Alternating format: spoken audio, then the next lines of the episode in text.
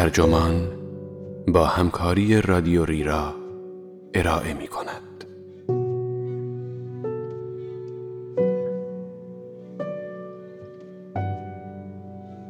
کافکای نویسنده کافکای بیمار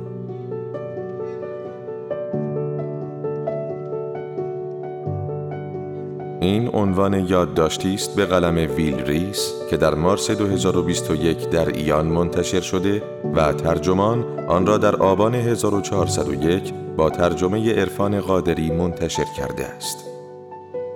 من مهدی سفری هستم.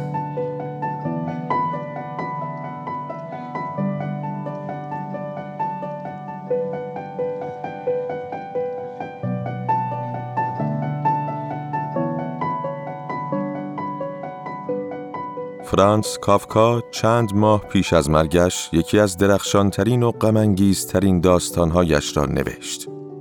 در داستان نقب موجودی تنها شبیه موشکور برای محافظت از خود در برابر بیگانگان عمرش را صرف ساختن خانه زیرزمینی و تو در تو کرده است.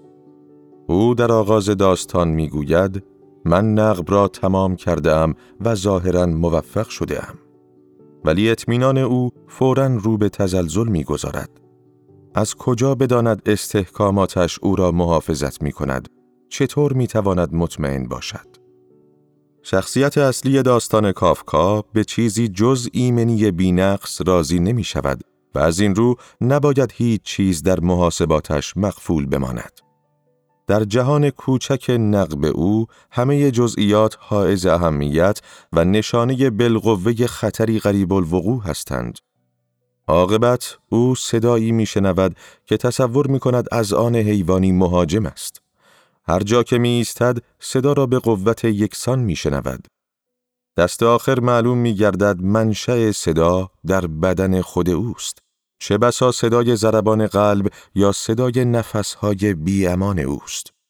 حیات در وجود او صدایی می کند و فرو می نشیند، اما او نگران چیزی دیگر است.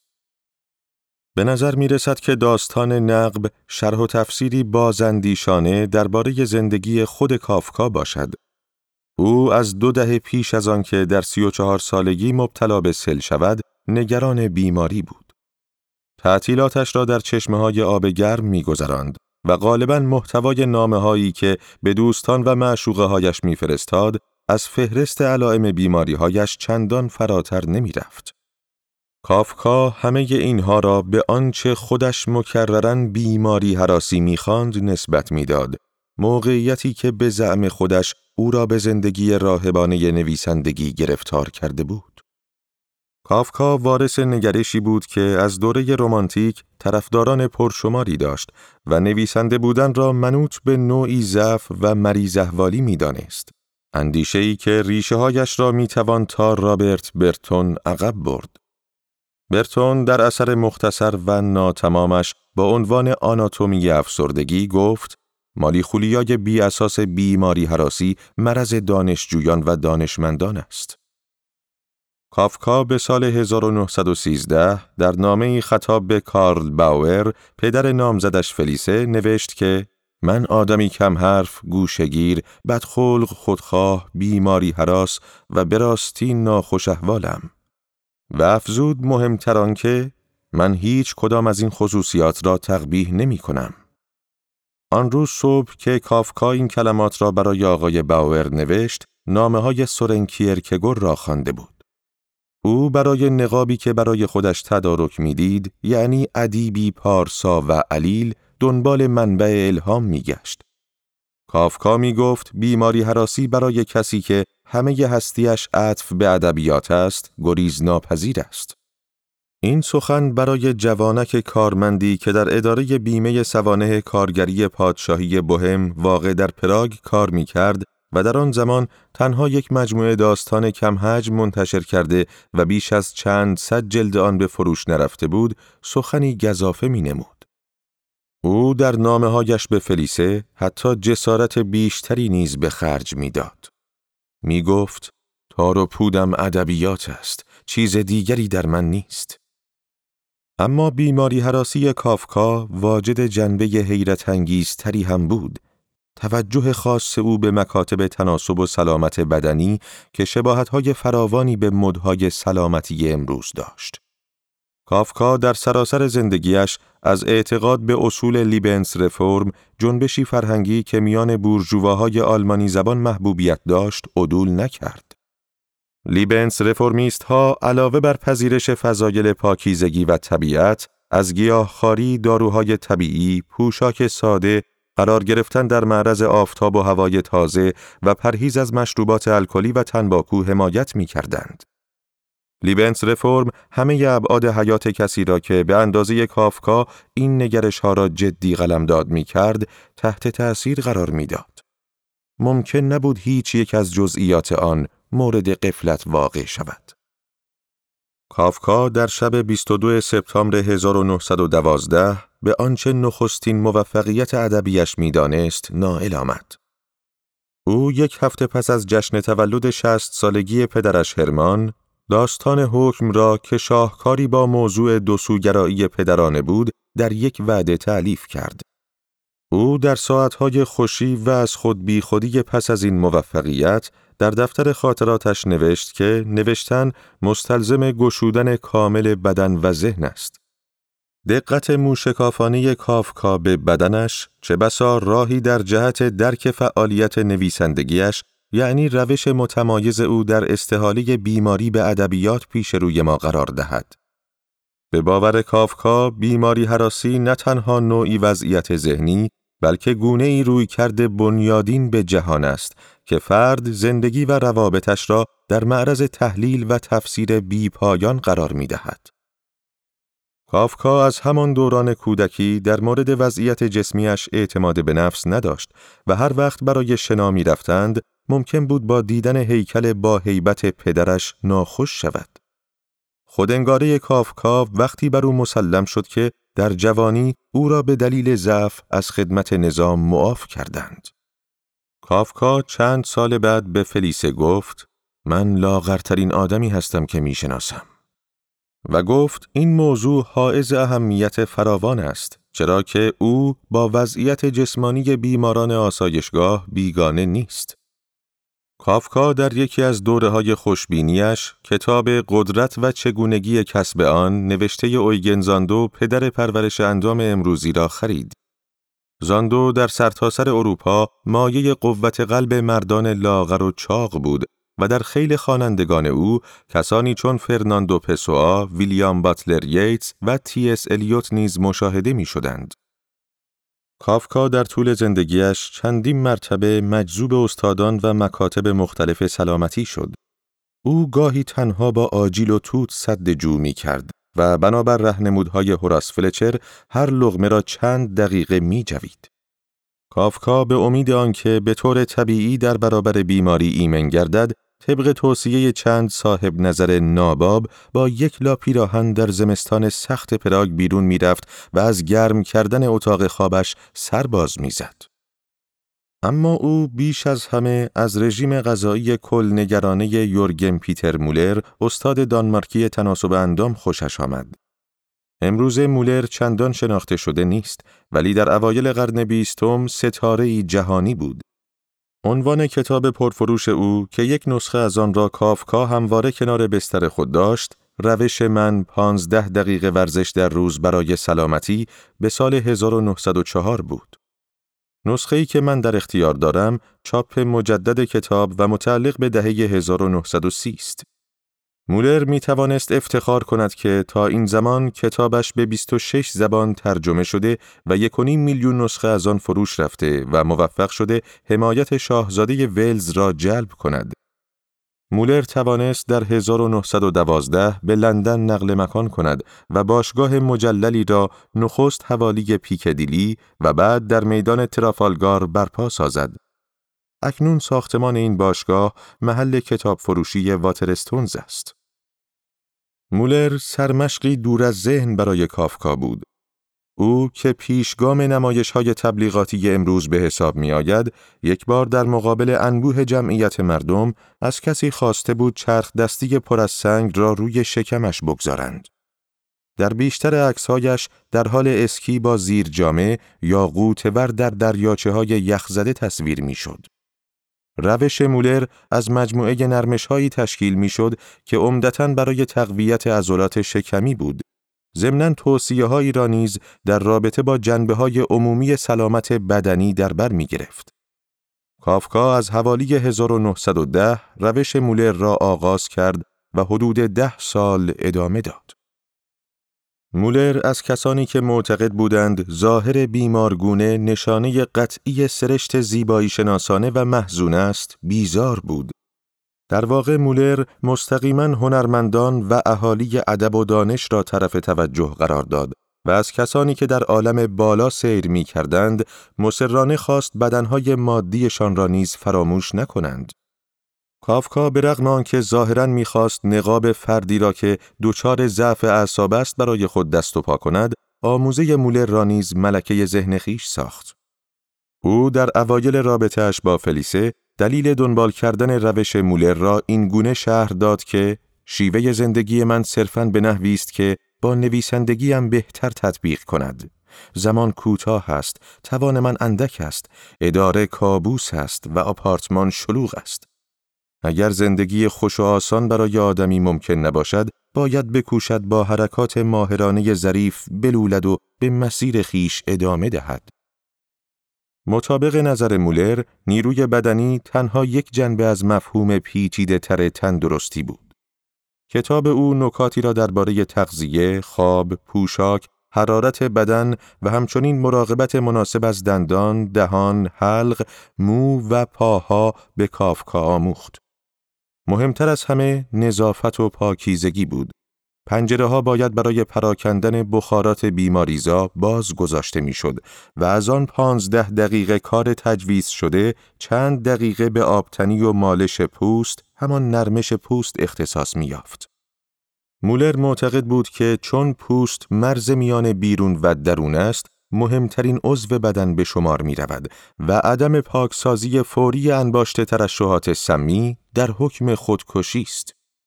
مولر باور داشت سلامتی انتخابی یک بار برای همیشه نیست بلکه تکلیفی است مستمر که توجه دائم به همه جنبه های بدن و محیط را می طلبد. برنامه روزانه کافکا تحت تأثیر روش مولر بود. صبح پیش از ساعت هشت به اداره می رسید و حوالی عصر به خانه باز می گشت. ناهارش را صرف می کرد و کمی می خوابید. سپس آنطور که مولر تجویز کرده بود ده دقیقه اوریان کنار پنجره باز نرمش می کرد. پیاده روی عصرگاهیش را می رفت و شام می خورد. حدود ساعت ده شب کار روزانه واقعیش را آغاز می کرد و تا ساعت آغازین بامداد به نوشتن می نشست. او می گوید سپس مجددا همانطور که شهر دادم اما با پرهیز از فشار زیاد نرمش می کردم، خودم را می شستم و بعد غالبا همراه کور دردی در قلب و پرش عضلات شکم می خوابیدم. اگر آنچه کافکا می‌گوید حقیقت داشته باشد، چرخه روزانه مذکور نقشی اساسی در زایایی خارق‌العاده این دوران او ایفا نموده است. کافکا در اواخر سال 1912 ظرف چند هفته داستان کوتاه حکم، چند فصل از رمان آمریکا و از ماه نوامبر تا دسامبر رمان مسخ را نوشت که خود آن داستانی شگفت درباره دگرگونی بدن است. ایده اصلی داستان در خلال یکی از ادوار بیخوابی شدید او وقتی روی تخت دراز کشیده بود به ذهنش رسید. او گفت که میل اجتناب ناپذیری برای جاری ساختن خود در آن احساس کردم. در آغاز مسخ گرگور سامسای بازاریاب نمی‌تواند در محل کار خود حاضر شود. او که ناگهان بدل به نوعی حشره شده چنان که انتظار می رود گیج و پریشان حال است. با وجود این از سر رسیدن سرپرست و پزشک بیمه که گرگور می‌داند او را به تمارز متهم خواهند کرد وحشت دارد.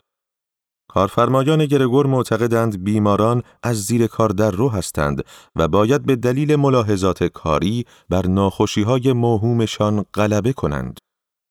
مولر نیز بر این باور بود که بیماری عمدتا تقصیر خود فرد است و از لطمات فراوان به کارفرمایان و همچنین جامعه کارگران سخن می گفت که عادت کردند نسبت به سلامتشان بی توجه باشند و به خاطر بیماری هایی که به دست خودشان ایجاد شده در محل کار حاضر نشوند.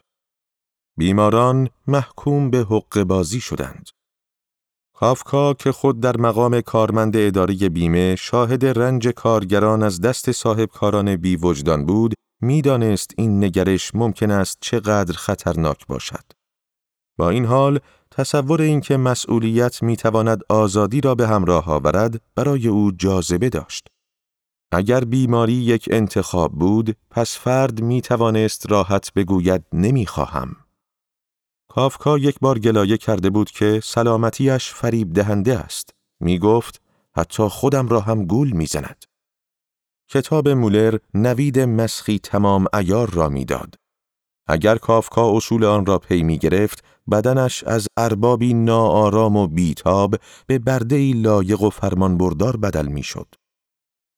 در ظاهر چنین بود که دلبستگی وسواسگونه کافکا به سلامت جسمانی و خصلت کنار جویی او لازم و ملزوم یکدیگرند. اما در تابستان 1912 او با فلیسه در آپارتمان ماکس برود دوست مشترکشان که بعدها وسیع ادبی کافکا نیز شد آشنایی به هم زد.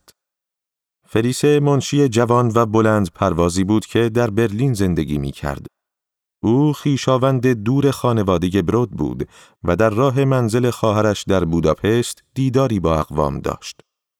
کافکا پنج هفته پس از ملاقات اول با فلیسه به او نامه نوشت و به این ترتیب نامنگاری طولانی و معمولاً بی امان آنها آغاز شد. کافکا برای او نوشت که هر یک از نامه های تو هر قدر هم کوتاه در نظرم بی پایان می نماید. ابتدا تا انتهای آن را می خانم. بعد از اول شروع می کنم و همینطور بارها و بارها ادامه می دهم. کافکا تابستان بعد طی نامه ای از فلیسه خواستگاری کرد. نامه ای عجیب بود که بخش عمده اش را فهرستی بلند بالا از دلایلی که فلیسه باید پیشنهاد ازدواج او را رد می کرد تشکیل می‌داد. ممکن بود فلیسه در عوض صدمات بیشماری که از زندگی با کافکا نصیبش می‌شد، مردی بیمار، ضعیف، منزوی، کم حرف، افسرده، سرد و ناامید را به دست آورد. با این حال فلیسه پذیرفت. این رخداد برای کافکا آغاز دورانی بحرانی بود. او به راستی دلش می‌خواست با فلیسه ازدواج کند ولی مشکل آن بود که در عین حال نمی‌خواست با او ازدواج کند و این دو شق مغایر هم بودند. مادامی که این تمایلات نزد خودش محفوظ بود، امکانی برای مهار قیاس ناپذیریشان وجود داشت. ولی اکنون ناهمخانی به وحشت کشیده شده بود. همان دقت طاقت فرسایی که او متوجه سلامت جسمانیش می کرد به استنتاقی پایان ناپذیر در رابطه با نامزدیش بدل شد. او نوشت که هر چیزی فوراً تخم شک را در دلم می کارد. هر چیز کوچکی سلسله جنبان زنجیره ای از تردیدهای بی پایان می شد. کافکا به دفتر خاطراتش پناه برد و خلاصه ای از همه دلایل له و علیه ازدواجم را یادداشت کرد و ناتوانی در تحمل تنهایی و تجرد را با احتمال اینکه شادکامی زندگی مشترک به قیمت نویسندگیم تمام شود سنجید. نگرانی های کافکا از همان روزهای نخست رابطهشان مکررن از تن خودش فراتر می‌رفت و به بدن فلیسه کشیده می‌شد. کافکا دائم جویای سردردهای فلیسه می‌شد و او را هم به خاطر جدی نگرفتن سردردها و هم به دلیل طرز زندگی اعصاب خورد کنش سرزنش می کرد. او از فلیسه خواهش کرد روش مولر را آغاز کند و پیشنهاد کرد پاراوانی برای او بخرد تا هر دو بتوانند طبق دستور ورزش کنند. چند روز پیش از آنکه در صدد برهم زدن نامزدیشان برایت نیز در نامه‌ای به فلیسه از خانواده گیاهخوار آیندهشان سخن گفته بود. او با ترغیب کردن فلیسه به رژیمهای غذاییش می‌خواست او را به نقب کوچک خودش دعوت کند. کافکا امیدوار بود آنها با هم ولی کاملا بر اساس ضوابط خودش زندگی کنند و او بتواند همزمان از همه مواهب تنهایی و هم صحبتی برخوردار گردد. کافکا و فلیسه در جوان 1914 به طور رسمی نامزد کردند. مجلسی خانوادگی برگزار شد و خانواده کافکا و باور در برلین گرد آمدند. آن روز کافکا حالتی اندوهبار داشت. در دفتر خاطراتش نوشت مثل مجرم دست و پایم در بند بود. اگر من را در گوشه‌ای به غل و زنجیر واقعی کشیده بودند ممکن نبود از این بدتر باشد. مراسم نامزدیم بود و همه سعی کردند سر حالم بیاورند. ولی وقتی موفق نشدند کوشیدند به همان شکل تحملم کنند. ضربه آخر زمانی وارد شد که او و فلیسه به خرید اساسیه منزل رفتند. کافکا از انتخابهای پرزرق و برق و بورژوایی نامزدش که مقایر با اصول مینیمالیستی لیبنس رفرم بود به شدت رنجیده خاطر شد. او دو سال بعد نوشت که بیش از همه بوفه ناراحتم کرد. شبیه سنگ قبر بود. آیا به راستی وقتی آنها وارد مغازه شدند او صدایی تهدیدآمیز شنیده بود؟ صدای ناقوس تشییع جنازه؟ کافکا سازش ناپذیر می نمود. اسباب خانه هم مثل هر چیز دیگر اصول داشت. نباید چیزی مازاد بر احتیاج باشد. شعار او مانند همیشه پاکیزگی بود. بوفه ها، عکس ها، ملافه ها، گل های برگ عبایی و قالیچه ها همه در نظر کافکا نه تنها خنزر پنزر بلکه آشغال بودند. کافکا دو هفته پس از این ها به دوست فلیسه گرت بلوخ نامه نوشت و سعی کرد علت رفتار عجیب و یک دندگیش را توضیح دهد. او گفت ناگزیرم همه چیز را به ضعف جسمانیم نسبت دهم. اگر سالمتر و نیرومندتر بودم بر همه مشکلاتم فائق می آمدم. در آن صورت از رابطهش با فلیسه مطمئن می شد. می شود گفت از همه عالم مطمئن می شد. ولی او در آن زمان تنها از یک چیز مطمئن بود که یقینا مبتلا به بیماری حراسی عظیمی هستم که چنان ریشه های پرشمار و عمیقی در وجودم دوانده که حیات و مماتم وابسته به آن است. این گفته نشان می دهد که بیماری حراسی کافکا چیزی ورای ترس از بیماری بود. او جهان خود و همه جزئیاتش را با آن معنا می بخشید. ممکن نبود چیزی بدیهی پنداشته شود. همه چیز می بایست مورد بررسی دقیق قرار گیرد و از زوایای مختلف نگریسته شود. هر چیز کوچک یا بزرگی دستمایه تفاسیر ذهنی همه جانبه و سخت گیر بود. کافکا بلافاصله پس از آنکه به گرته نام نوشت به برلین فراخوانده شد. گویا فلیسه و گرته با هم صحبت کرده بودند. فلیسه که تصمیم به خاتمه نامزدی گرفته بود، همراه خواهرش و گرته در هتل آسکانیشهوف با کافکا روبرو شد. کافکا در این دیدار زلتی دردناک را تجربه کرد، زخمی که التیام آن آسان نبود. او در خاطراتش از این مواجهه با عنوان محکمه یاد کرد. کافکا در بازگشت به پراگ در آپارتمان خالی خواهرش ساکن شد.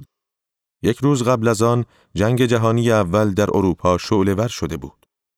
او برای نخستین بار در عمرش تنها زندگی می کرد.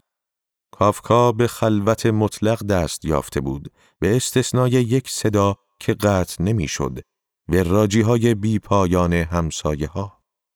او در خاطراتش نوشت قرار بود ماه آینده عروسی کنم.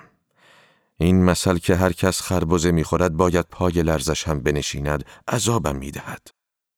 اتفاقا کافکا طی چند ماه آینده بیشتر پشت میز کارش نشست برای اینکه عواقب تصمیمش را به خوبی درک کند.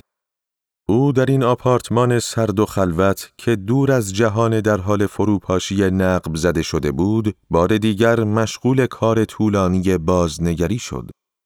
تا ساعت پنج، شش یا هفت صبح به نوشتن ادامه می‌داد و رومانی را که بعدها محاکمه نام گرفت آغاز کرد. هرچند که این اثر نیز مثل داستان نقب ناتمام ماند و ماکس برود پس از مرگ کافکا در 1924 آن را ویرایش و منتشر کرد. محاکمه داستان مردی به اسم یوزف که را روایت می کند که به جرمی نامعلوم متهم شده است. بازرس بیگانه ای او را که از گناه خود بی خبر است به طرز بیرحمانه ای زجر می دهد و دست آخر اعدام می کند. آنچه بیش از هر چیزی برای او تحمل ناپذیر است همین بیخبری اجباری و از این رو بیمعنایی اتهام علیه اوست. گناه که چیست؟ از آنجا که این وضعیت خارج از تحمل که است به نوشتن روی می آورد. اواخر رمان تصمیم می گیرد حالی بنویسد به این مضمون که تمام زندگی آدم تا کوچکترین اعمال و حوادث باید به یاد آید و از هر زاویه‌ای باید به روشنی بیان و بررسی شود. که می‌داند که این کار روندی بسیار طولانی کاری تقریبا بی انتها خواهد بود. بنابراین اگر در دفترش مجال نمی یافت که بسیار هم محتمل می نمود، پس باید شب در منزل آن را بنویسد. در حقیقت لازم نبود که فرد سرشتی مسترب و اندیشناک داشته باشد تا با نوعی تسلیم و رضا به این کار بنگرد و بپندارد که تمام کردن این عرض حال محال محض بود. با وجود این او کار بی پایان خودنگری را آغاز می کند. آقای که به براعت نمی اندیشد. امید حقیقی او یافتن جرمی است که مجازات را توجیه و با معنا بخشیدن به آن تحمل پذیرش کند اما او هرگز به این آگاهی نمی رسد. هیچ یک از قهرمانان داستانهای کافکا نمی رسند. او در پایان رمان بی خود و بی جهت مثل سگ می میرد. کافکا نگارش محاکمه را متوقف کرد تا داستان کوتاهی را با همان مضمون به اسم گروه محکومین بنویسد. در این داستان محکومین کذایی را به طور تصادفی برای اعدام انتخاب می کنند و درون ماشینی قرار می دهند که گناهانشان را روی پوست بدنشان خالکوبی می کند. افسر ناظر معتقد است که فرد محکوم به مرگ وقتی متن حکم بر روی بدنش کوبیده شد کیفر خود را به خوبی خواهد دانست. به این ترتیب محکومین به طرزی فجی اما آگاهانه می میرند. اما افسر که خود به درون ماشین می رود از این مرگ با معنی محروم می گردد. تنها قتل، ناب و ساده.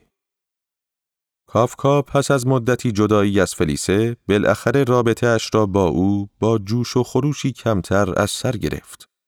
آنها دوباره نامزد کردند. سپس او در سال 1917 دچار اولین حمله سل شد. منظره ای هولناک بود سر شب به رخت خواب رفت اما در نیمه های شب خون راه گلویش را بست و با حال خفگی بیدار شد. لنگان لنگان به سوی کاسه دستشویی و بعد به طرف پنجره رفت. از آنجا می توانست قصر بالای تپه را ببیند اما خون همچنان جاری بود. هوا کم کم روشن می شد که سرانجام کافکا به رخت خوابش بازگشت که البته برای او موضوع عجیبی نبود. عجیبان بود که راحت به خواب رفت. صبح سر و کله خدمتکار پیدا شد و وقتی اوضاع را دید درآمد که آقای دکتر چندان دوام نخواهید آورد. با این حال کافکا پس از ماهها احساس آرامش می کرد. بهتر از هر زمان دیگر خوابیده بود. مدتی پس از این ماجرا رابطهش را با فلیسه قطع کرد و پنج سال تردید و تزلزل را پایان بخشید. اما چیزی نگذشت که دوباره نامزد کرد. او این بار بیماری مسلول به نام یولیوریتسک را به فهرست تلاش های تمامی ناپذیرش برای فهم آنچه می‌خواهد وارد کرد. معمولا کسانی که انگ بیماری حراس بر آنها زده شده وقتی به مرض واقعی مبتلا می گردند احساس می کنند تبرئه شدهاند و بیماری نشان داده که آنها اساساً بیماری حراس نبودند. می‌گویند گفته بودم که بیمارم. از این رو در نظر بعضی افراد بیماری هر قدر هم که طاقت فرسا باشد چه بسا مایه تسکین است. چرا که مهر پایانی است بر چرخه بی پایان تفسیرهای بیماری حراسانه.